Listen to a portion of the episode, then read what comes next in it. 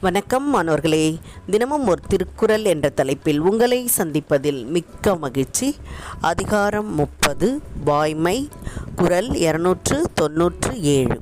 பொய்யாமை பொய்யாமை ஆற்றின் அறம்பிற செய்யாமை செய்யாமை நன்று.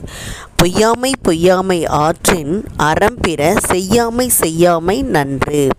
இதோடைய பொருள் பொய் சொல்லாத தன்மையை ஒருவன் உண்மையிலே கடைபிடிக்க வல்லவனாயின் அவன் அறம் செய்யாவிட்டாலும் வேறு எதுவும் செய்யாவிட்டாலும் நன்மையே பெறுவான். பொய் சொல்லாமல் இருப்பது தான் ஒரு சிறந்த அறமாக சொல்லப்படுகின்றது. நீங்கள் எந்த அற செயலையும் செய்யாவிட்டால் கூட பொய் பேசாமல் இருந்தாலே உங்களுக்கு அது எல்லா அறத்தையும் செய்வதற்கு சமமாக சொல்கிறார்கள். அதுவே உனக்கு எல்லா நன்மையையும் பெற்றுத்தரும். இதற்கு ஒரு நிகழ்வை நம்ம பார்க்கலாம்.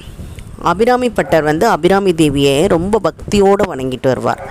பெண்கள் அபிராமி தேவியை வணங்கும்போது பெண்களுடைய பாதத்திற்கு மலர்களை இவர் தூவார் இதை பார்த்த தஞ்சை ஆண்ட சரபோஜி மன்னர் இவர் பக்தரா அல்லது பைத்தியமா? என்று நினைத்து கொண்டு அபிராமி பட்டரிடம் இன்றைக்கு என்ன திதி? அப்படின்னு கேட்பார்.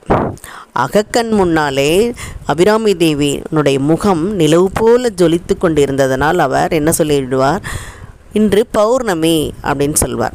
அதை கேட்டு அபிராமிப்பட்டர் சொல்கிறதை கேட்டு சரபோஜி மன்னர் கோபப்படுவார். ஏனென்றால் இன்றைக்கி அமாவாசை. அவர் என்ன சொல்வார்னா வானத்தில் இன்றைக்கி நிலவு ஜொலிக்கணும். இல்லைன்னா உனக்கு சிறை சேதம்தான் அப்படின்னு சொல்லிட்டு போயிடுவார். இதை கேள்வியுற்ற அபிராமி பட்டருக்கு எப்பயுமே நம்ம உண்மை தானே சொல்வோம்.